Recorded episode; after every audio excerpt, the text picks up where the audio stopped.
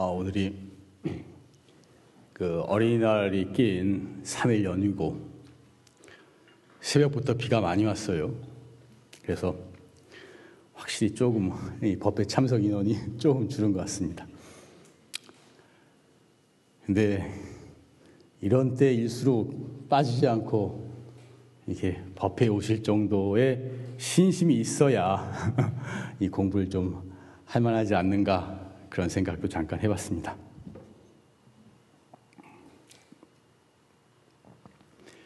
아, 몇 년 전에 명량이라는 영화가 있었어요. 명량. 아세요? 그게 뭐 1,700만 관객을 동원했다든가 우리나라에서 제일 역사상 가장 많은 관객을 동원했대요. 마, 맞나요? 그렇게 기억하고 있는데 저는 사실 그것도 못 봤어요. 저는 이 정서적으로 많이 메말라서 영화를 별로 본 게 별로 없는 것 같습니다. 그런데 그게 이수신 장군, 이수신 장군의 그 명량 해전을 그 배경으로 만든 영화죠. 예. 그때 이수신 장군에게는 12척의 배가 남아 있었어요. 그리고 외구의 배는 137척. 그러니까 이 숫자상으로 비교하면은 상대가 안 되죠. 너무 상대가 안 되니까 군사들은 다 포기하고 도망가고자 하는 마음을 내었던 것입니다. 그때 이수신 장군께서 그 병사들을 모아놓고 아주 기가 막힌 명언을 하십니다. 너희들이 살고자 하면 반드시 죽을 것이요. 죽고자 하면 살 것이다. 사즉생이라고 하죠. 사즉생. 죽고자 하면 살 것이다. 아, 세상에 명언이 많지만 참 천하에 드문 명언이라는 생각을 합니다. 살고자 하면 반드시 죽을 것이요. 죽고자 하면 살 것이다. 그러셨거든. 이, 이 천하의 명언은 인생에 있어서도 수행에 있어서도 다 같이 해당되는 말씀이 아닌가 하는 생각을 해봤습니다. 죽을 작정을 하면은 오히려 안 죽고 사는 길이 열리는 것입니다. 그래서 제가 오늘 제목 그 법문의 주제를 죽어야 산다. 죽어야 산다로 정했습니다. 아, 살다 보면 인생에 위기 상황이 많이 생길 때가 있습니다. 정말로 위기에 몰릴 때가 있는데 전 누구라고 말하지는 않겠지만 예전에 어느 정치인이 돈 받았냐 안 받았냐 해서 굉장히 위기에 몰린 적이 있었어요. 그런 때라든지 요즘 뭐 유명 인사들이 무슨 피리를 저질렀느니 재벌 일가가 무슨 갑질을 했느니 그런 논란이 많은데 뭐 하여튼 그렇게 위기에 몰릴 때그 당장의 손해 때문에 당장의 벌 받을 것이 두려워서 모면하라고 모면하고 그것을 모면하고 발뺌 모면하라고 발뺌을 많이 하는데 오히려 그러지 말고 죽을 각오를 하고 감옥 갈 각오를 하고 국민 앞에 고백을 하고 진심으로 참여를 한다면 당장은 벌을 받을지 몰라도 오히려 크게 인정받고 사는 도리가 있지 않는가 저는 그런 생각을 종종 합니다. 제가 몇 번 예를 들었지만 세월호 선장이 그 세월호가 침몰할 때 당장 자기만 살라 그랬거든요. 자기가 거기서 죽을 각오를 했다면 그 모든 학생을 다 살릴 수도 있었고 자기도 살고 학생도 살 수도 있었을 것이고 설사 자기가 거기서 죽는다 할지라도 이 모든 국민들이 영원토록 칭송하는 영원히 사는 길을 갈 수가 있었을 것입니다. 순간의 손해를 보는 것, 순간의 그 명예가 망가지는 것, 순간에 손해 보는 것을 두려워하지 말고 인생의 위기에서는 오히려 죽을 각오를 하고 모든 것을 내려놓고 진실과 정도로 나가면 오히려 살 길이 열리지 않는가 하는 생각을 하게 되는 것입니다. 그래서 여러분께 말씀드리고 싶은 것은 인생의 위기 시에는 사직생을 생각해라. 죽는 것이 사는 길이다. 다 내려놓고 오히려 당장 큰 손해가 있더라도 그것만을 모면, 모면하려고 하지 말고 진실과 정도로 나가면 오히려 길이 열린다 하는 말씀을 드리고 싶은 것입니다.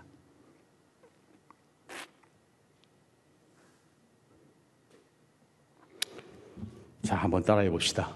죽어야 산다. 모든 것을 다 내려놓으면 오히려 살아나는 도리가 있다.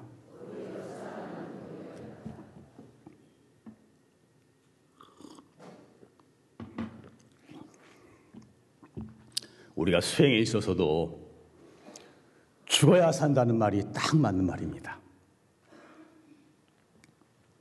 옛 선사들께서는 반드시 대사 1번 해야 된다 그러셨어요.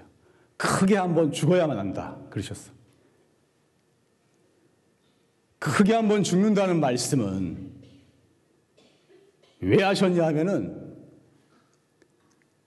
이 참선에서 깨닫는다는 것이 중생이 부처가 되는 것이고 범부가 대성인이 되는 공부인 것입니다. 중생이 부처가 되는데 수천만 년을 어두운 마음속에 살았던 그 허물을 벗는데 어떻게 그냥 그냥 이루어질 수가 있겠습니까? 껍질을 깨는 아픔이 있어야 되는 것이고 허물을 벗는 과정이 있어야만 하는 것입니다. 그래서 한 번 크게 죽었다가 살아나야만 비로소 새로운 안목이 열린다라고 말씀하시는 것입니다. 옛 선사 말씀에 대사 1번 건곤신이라 크게 한 번 죽었다가 살아나면 하늘과 땅이 새로워진다. 그렇게 말씀을 하신 것입니다.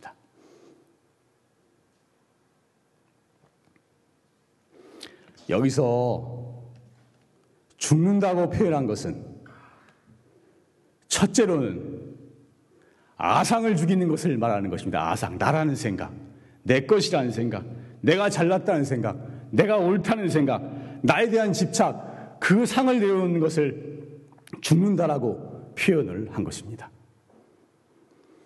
사실은 이 몸뚱이에 대한 집착까지도 내려놓아야 그래야 큰 깨달음을 얻을 수 있다라고 다들 말씀을 하셨던 것입니다. 사실은 이 수행이라는 것은 그래서 나를 죽여서 일체를 넣는 공부다라고 말하는 것입니다. 나라는 그 생각, 나에 대한 집착을 죽임으로써 일체 모든 길을, 모든 것을 얻는 길이 열린다라고 말하는 것입니다.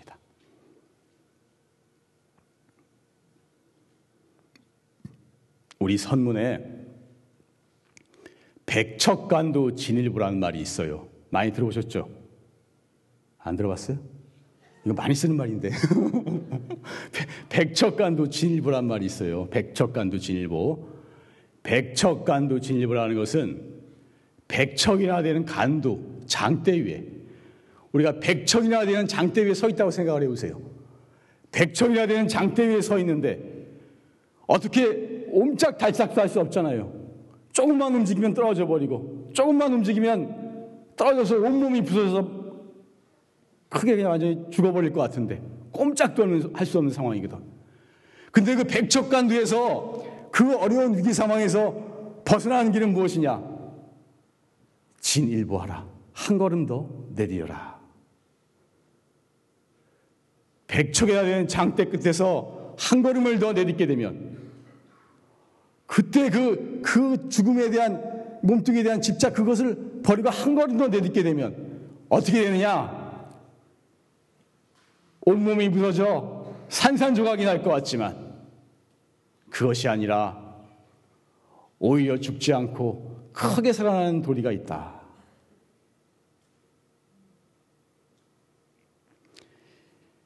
현의 살수 장부와 현의 절벽에 매달려 있는데 절벽에 매달려 있어요. 절벽에 매달려 가지고 이게 손을 잡고선 간신히 바둥거리고 살고 있는데 거기서 어떻게 벗어나느냐? 살수 손을 놓아야 장구하니라. 절벽에 매달려 손을 놓아야 장구하니라. 절벽에 매달려서 바둥거리고 있는데 거기서 살아날 길이 오히려 손을 놓아야 크게 살아나는 도리가 있다라고 말씀을 하신 것입니다. 여기서 절벽에서 손을 놓는다 그러니까 어떤 사람은 그 자살하라는 소리가 아니냐 그런 뜻이 아니고 아까도 말했지만 몸뚱이의 문제가 아닌 것입니다. 그 나라는 집착, 이, 이 나에 대한 마지막 그 집착을 그 손을 놓아버리면 오히려 거기서 크게 살아나는 도리가 있다라고 말씀을 하시는 것입니다. 그런 위기 상황에서 우리가 사는 길이라고 생각했던 것이 그것만 잠깐 모면하려고 했던 길이 오히려 죽는 길이 되는 것이고 그 위기 상황에서 오히려 죽는 길이라고 느꼈던 것이 오히려 사는 길이 될 수가 있다는 것입니다.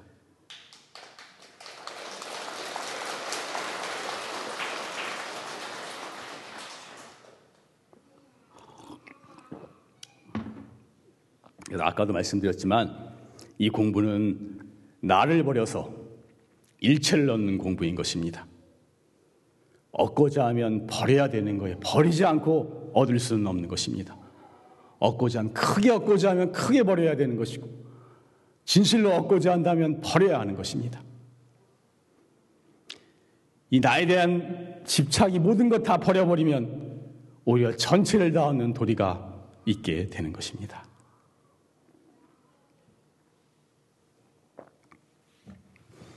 이것도 한번 따라해볼까요? 따라해야 조금 기억에 남아요. 안 그러면 싹 잊어버리니까. 수행은 나를 죽여 일체를 넣는 공부이다. 백척간 돼서 한 걸음 더 나아가고 절벽에 매달려 손을 놓을 수 있으면 죽지 않고 오히려 크게 살아난다. 그래서 크게 버려야 크게 얻는 것이고 크게 죽어야 크게 살아나는 것이고 크게 억울해야 큰 명예가 생기게 되는 것입니다. 지난번에도 한번 말했던 것 같은데 넬슨 만델라라고 그 남아공 대통령 노벨 평화상 받았던 분 그분이 40대 45세인가 감옥에 갔어요. 그래서 27년을 감옥에 있었대 27년을. 72세가 되어서 감옥, 감옥에서 나왔어요. 27년간 억울한 옥살이를 했기 때문에 너무나 억울하게 27년간 살았기 때문에 전 인류가 칭송하는 그런 훌륭한 명예를 얻게 된 것입니다. 크게 억울해야 큰 명예가 생기는 것이고, 크게 죽어야 크게 사는 것이고, 크게 버려야 크게 얻을 수가 있는 것입니다.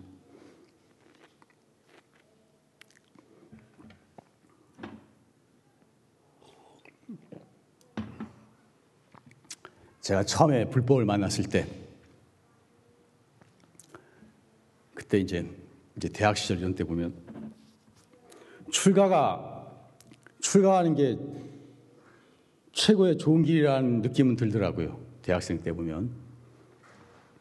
근데 이제 출가를 결심하려고 생각을 하니까 솔직히 다른 건 다 버리겠는데 그 뭐예요? 뭐 학교 다니고 뭐 뭐 집안 뭐 이런 거 하여튼 다른 건 하도 미련이 안, 안 났는데 그 장가 한 번 못 가고 출가하려니까 그것이 그 미련을 버리는 과정이 시간이 많이 걸렸어요. 저 어려웠어요. 사실 제가 그 문제 때문에 좀 생각을 많이 하고 그랬었는데. 그래서 제가 그때 어떤 생각을 많이 했냐면 결혼해서 살면서 그러면서 도도 이루고 이런 방법은 없을까? 그런 연구를 나름대로 많이 했습니다. 근데 이제 결국 제 판단이 이건 둘 중에 하나는 버려야 되는 것이다. 내가 큰 돌을 얻고자 한다면 그 애욕에 대한 마지막 미련까지도 버려야 한다. 이런 판단을 했습니다. 그래서 어떻게 그 용화사 정법도령에 들어오게 됐는데 지금 생각해보면 만약에 만약에 제가 타협책으로 다른 건 다 버리는데 그거 하나 못 버려서 그냥 속가에서 결혼하면서 살면서 공부를 한다. 그럼 제, 제 근기로는 도저히, 도저히 공부가 별 가능성이 없지 않을까. 그나마 이렇게 그 수행자의 길에 들어섰기에 그나마 조금이라도 더 가능성이 있지 않은가. 그런 생각을 하는 것입니다. 제가 여기서 왜 제 얘기를 하냐면은 다 버리면 큰일 날 것 같지만 그 오용락에 대한 마음을 다 버려버리면 마지막 하나 그걸 딱 놓아버리면 훨씬 더 큰 자유와 훨씬 더 큰 행복이 있을 수 있다는 것을 말씀드리고 싶어서인 것입니다. 싹 다 놓아버릴 수 있으면 완전히 차원이 다른 행복과 자유의 세계가 열립니다. 완전히 놓으면 완전한 깨달음을 이룰 것이다. 라고 선사들은 말씀하시는 것입니다. 세상 사람들이 내 것이라고 쥐고 있으면서 이거 내 것이라고 꼭 쥐고 있으면서 남한테 주기는 싫어하면서 자기한테는 좋은 것 생기기만을 바란다면 그것이 어떻게 이루어질 수가 있겠습니까? 남이 나에게 주기를 바란다면 내가 먼저 주어야 되는 것입니다. 내가 난 무엇이 나에게 들어오기를 바란다면 내가 먼저 베풀어야 하는 것입니다. 수행해서 크게 이루고자 한다면 다른 것은 오히려 다 버릴 수 있어야만 하는 것입니다.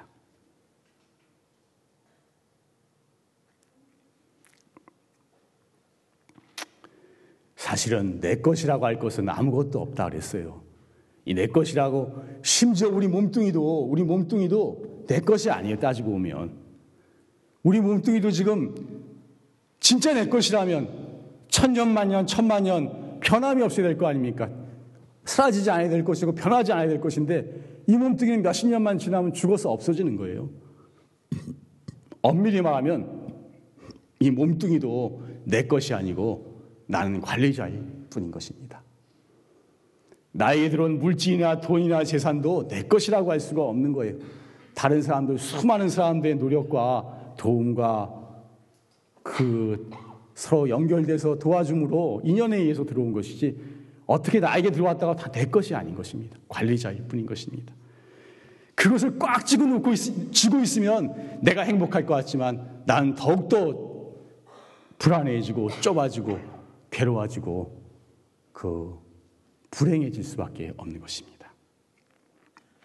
오히려 내 것이라고 할 것이 아무것도 없기에 다 놓아버릴 수만 있으면 일체의 모든 것을 얻게 되는 그런 세계가 열리게 되는 것입니다. 이것도 한번 따라해 봅시다. 내 것이라고 할 것은 아무것도 없다. 모든 것을 버리면 전체를 다 얻게 된다.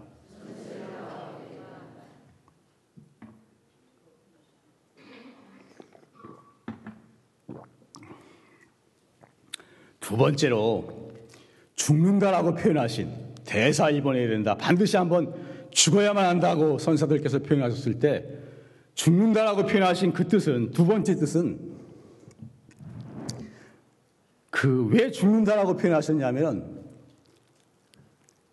너무나 깊은 참선 산매에 들어가기에 죽었는지 살았는지도 모르는 깊고 깊은 참, 참선 산매에 들어가기에 그것을 죽었다라고 표현을 하신 것입니다. 죽는다라고 표현하신 이유는 도저히 이 모든 의식이라든지 이런 게 다 끊어지는 살았다고 말할 수가 없을 정도로 깊은 산매에 들어가기 때문에 죽었다라고 표현을 하신 것입니다.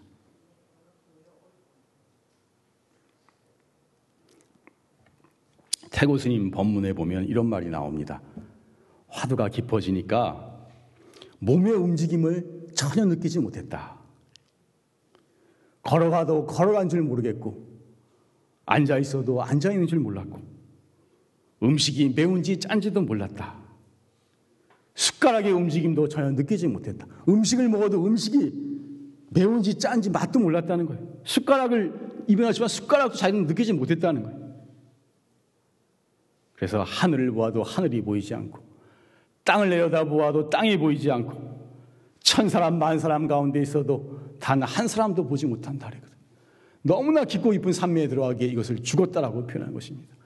그렇게 깊고 깊은 산매에 들어가서 거기서 크게 깨쳐야만 비로소, 비로소 확철대화할 수 있다라고 말씀을 하시는 것입니다.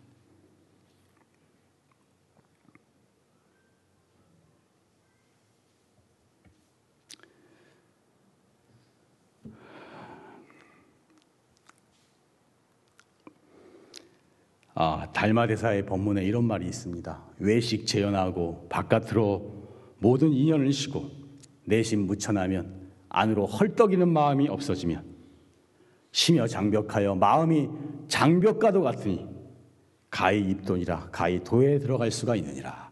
마음이 장벽과도 같다 그랬거든. 마음이 장벽과도 같이 목석같이 된 그런 때가 온다는 거예요. 산매가 깊어지면 그 목석같이 됐을 때가 도를 이룬 것이 아니고 그 그런 때가 와야만 그 과정을 겪어야만 도에 들어갈 수가 있다라고 말씀을 하신 것입니다. 아까 우리 우리 원장 아 큰 스님 용화사 큰 스님 법문에 그 화두가 더 이상 의심스러울 수가 없고 더 이상 간절할 수 없게 되면 마치 고목나무에 꽃이 피듯이 다 죽은 것 같은 고목나무가 다시 살아나서 꽃이 피듯이 의단을 타파하고 확철대오하게 된다. 그런 법문이 아까 있었습니다. 그래서 이렇게 깊고 깊은 산매에 들어가게 되면 어떻게 되냐 하면은 그 의심 덩어리가 크게 터져버리고 천지가 의심 덩어리인 그 의심 덩어리가 크게 터지면서 크게 살아나서 큰 깨달음이 있게 된다는 것입니다. 그래서 아까도 말씀드렸지만 대사일번 건곤신이라 크게 한번 죽었다가 살아나니까 하늘과 땅이 새로워졌다. 라고 말씀을 하는 것입니다. 여기서 완전히 다른 대자유의 세계가 열리게 되는 것입니다. 그래서 아까 말씀드린 것 첫 번째 죽는다는 것은 나에 대한 집착을 완전히 내려놓는 것이고 또 두 번째는 깊고 깊은 산매에 들어가는 것을 말하는 것이다 그랬는데 이 두 가지가 사실은 통하는 것입니다. 나에 대한 집착을 완전히 내려놓지 않으면 정말로 깊고 깊은 산매에 들어갈 수는 없는 것입니다. 근데 이때 얼마나 깊은 산매에 들어갔느냐, 얼마나 깊은 산매에 들었냐에 따라서 도의 수준이 결정되게 되는 것입니다. 정말로 장벽과 같고 천 사람 만 사람을 모두 한 사람도 보이지 않는 그런 깊은 산매에 들어와서 거기서 크게 깨달으면 완전히 큰 깨달음을 이루는 것이고 조금 조금 조금 산매 되는 듯 하다가 뭔가 지경이 나면은 그것은 약간 경계가 난 것에 지나지 않는 것입니다. 그래서 이때 얼마나 깊은 산매에 들어갔느냐에 따라서 도의 수준이 결정되는 것이고 진짜로 완전히 죽어야만 큰 깨달음이 있게 되는 것입니다. 자, 이것도 한번 따라해 봅시다. 얼마나 깊은 산매에 들었냐에 따라서 도의 수준이 결정된다. 재미없어요? 아, 나 혼자 얘기하는 것 같아요,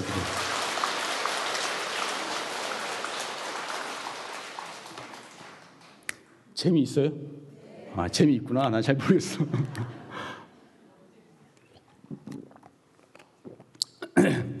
그럼 이 얘기 할까 말까 했는데, 한 가지 더 해야 되겠네. 제가 사실은 이런 공부 얘기는 주제 넘어서 되도록 안 하려고 그러는데, 그래도 한 번씩 우리 공부하는 사람들끼리 이런 얘기를 좀 해야 신심이 날 것 같아서 오늘 얘기를 좀 드립니다. 대스님이라고 대스님이라고 아시죠? 가나선의 완성자라고 불리는 대스님께서 그 참선하시다가 그분은 여러 번 깨쳤어요. 대스님께서는 지견 여러 번 났었는데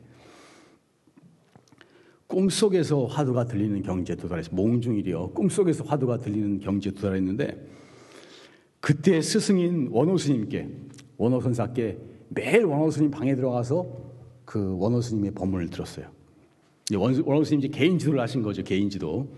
우리 우리 우리 원장 큰 스님도 정강 조실 스님이 거의 개인 지도를 하셨죠. 깨치기 전에. 이 원호 스님도 대회 스님을 개인 지도를 하셨어요. 매일 원호 스님 방에 들어가서 할 때 원호 스님께서 항상 그러셨어요. 망상을 쉬어라. 망상을 쉬어라. 애석하구나. 죽기는 죽었으되 살아나지를 못했구나. 죽기는 죽었으되 살아나지를 못했구나.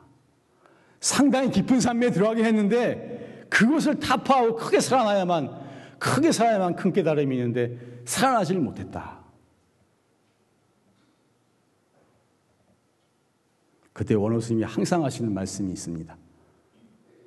불의 연구가 시위 대병, 이니라 불의, 의심하지 않는 것. 언구, 언구라는 건 언구, 화두를 말하는 것입니다. 언구를 의심하지 않는 것이, 화두를 의심하지 않는 것이 시위 대병이니라. 바로 큰 병이니라.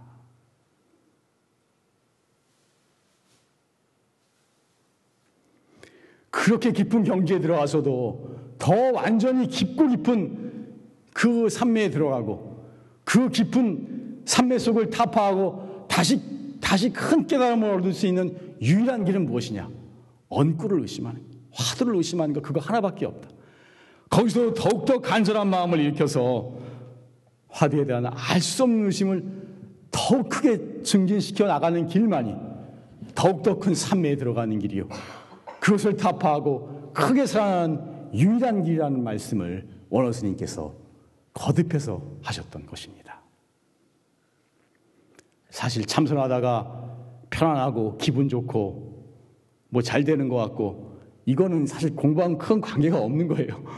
어느 보살님들 얘기를 들어보면 자기는 화두가 항상 성성적적하다는데 나는 좀 의심, 많이 의심스러울 때가 많아요. 이게 그 지금 성성정적이 어떤 건지 알고 하는 말인지 좀 앉아서 편안한 걸 갖다 그렇게 표현하는 것인지 그래서 우리가 공부가 잘 되든 못 되든 간에 정말로 공부가 깊어진다 하더라도 언꾸를 의심치 않는 것이 바로 큰 병이라고 하신 원호 스님의 말씀을 기억하지 않을, 기억해야 되지 않을까 하는 것입니다.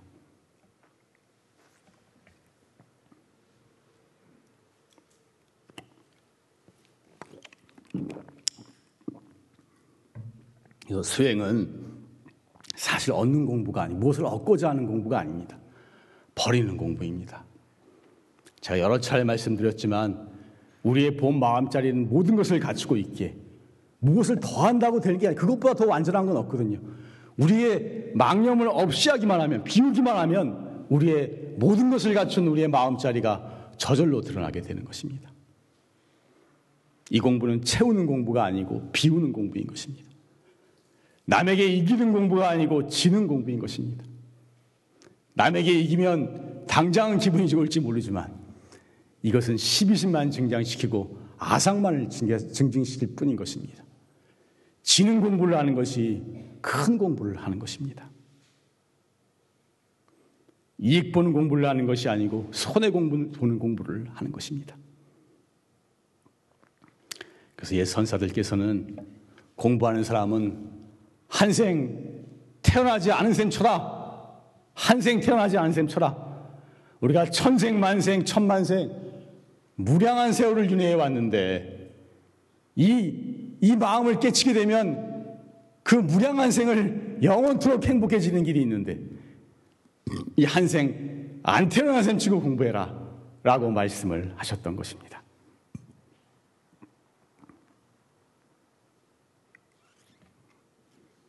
그래서 오늘 결론을 말씀드리면 뭐 말씀을 잘 드렸는지 모르겠는데 죽어야 사는 것이고 버려야 얻는 것입니다. 인생이 위기에 부딪혔을 때 다 내려놓고 당장의 피해만을 모면하라고 하지 말고 죽을 각오를 하고 나가면 오히려 길이 열린다. 우리가 공부함에 있어서도 버리는 공부를 하고 지는 공부를 하고 비우는 공부를 하고 이 나에 대한 집착 다 내려놓을 수 있는 그런 참 공부인이 되었으면 좋겠다. 저도 못하지만 이렇게 말씀을 드립니다.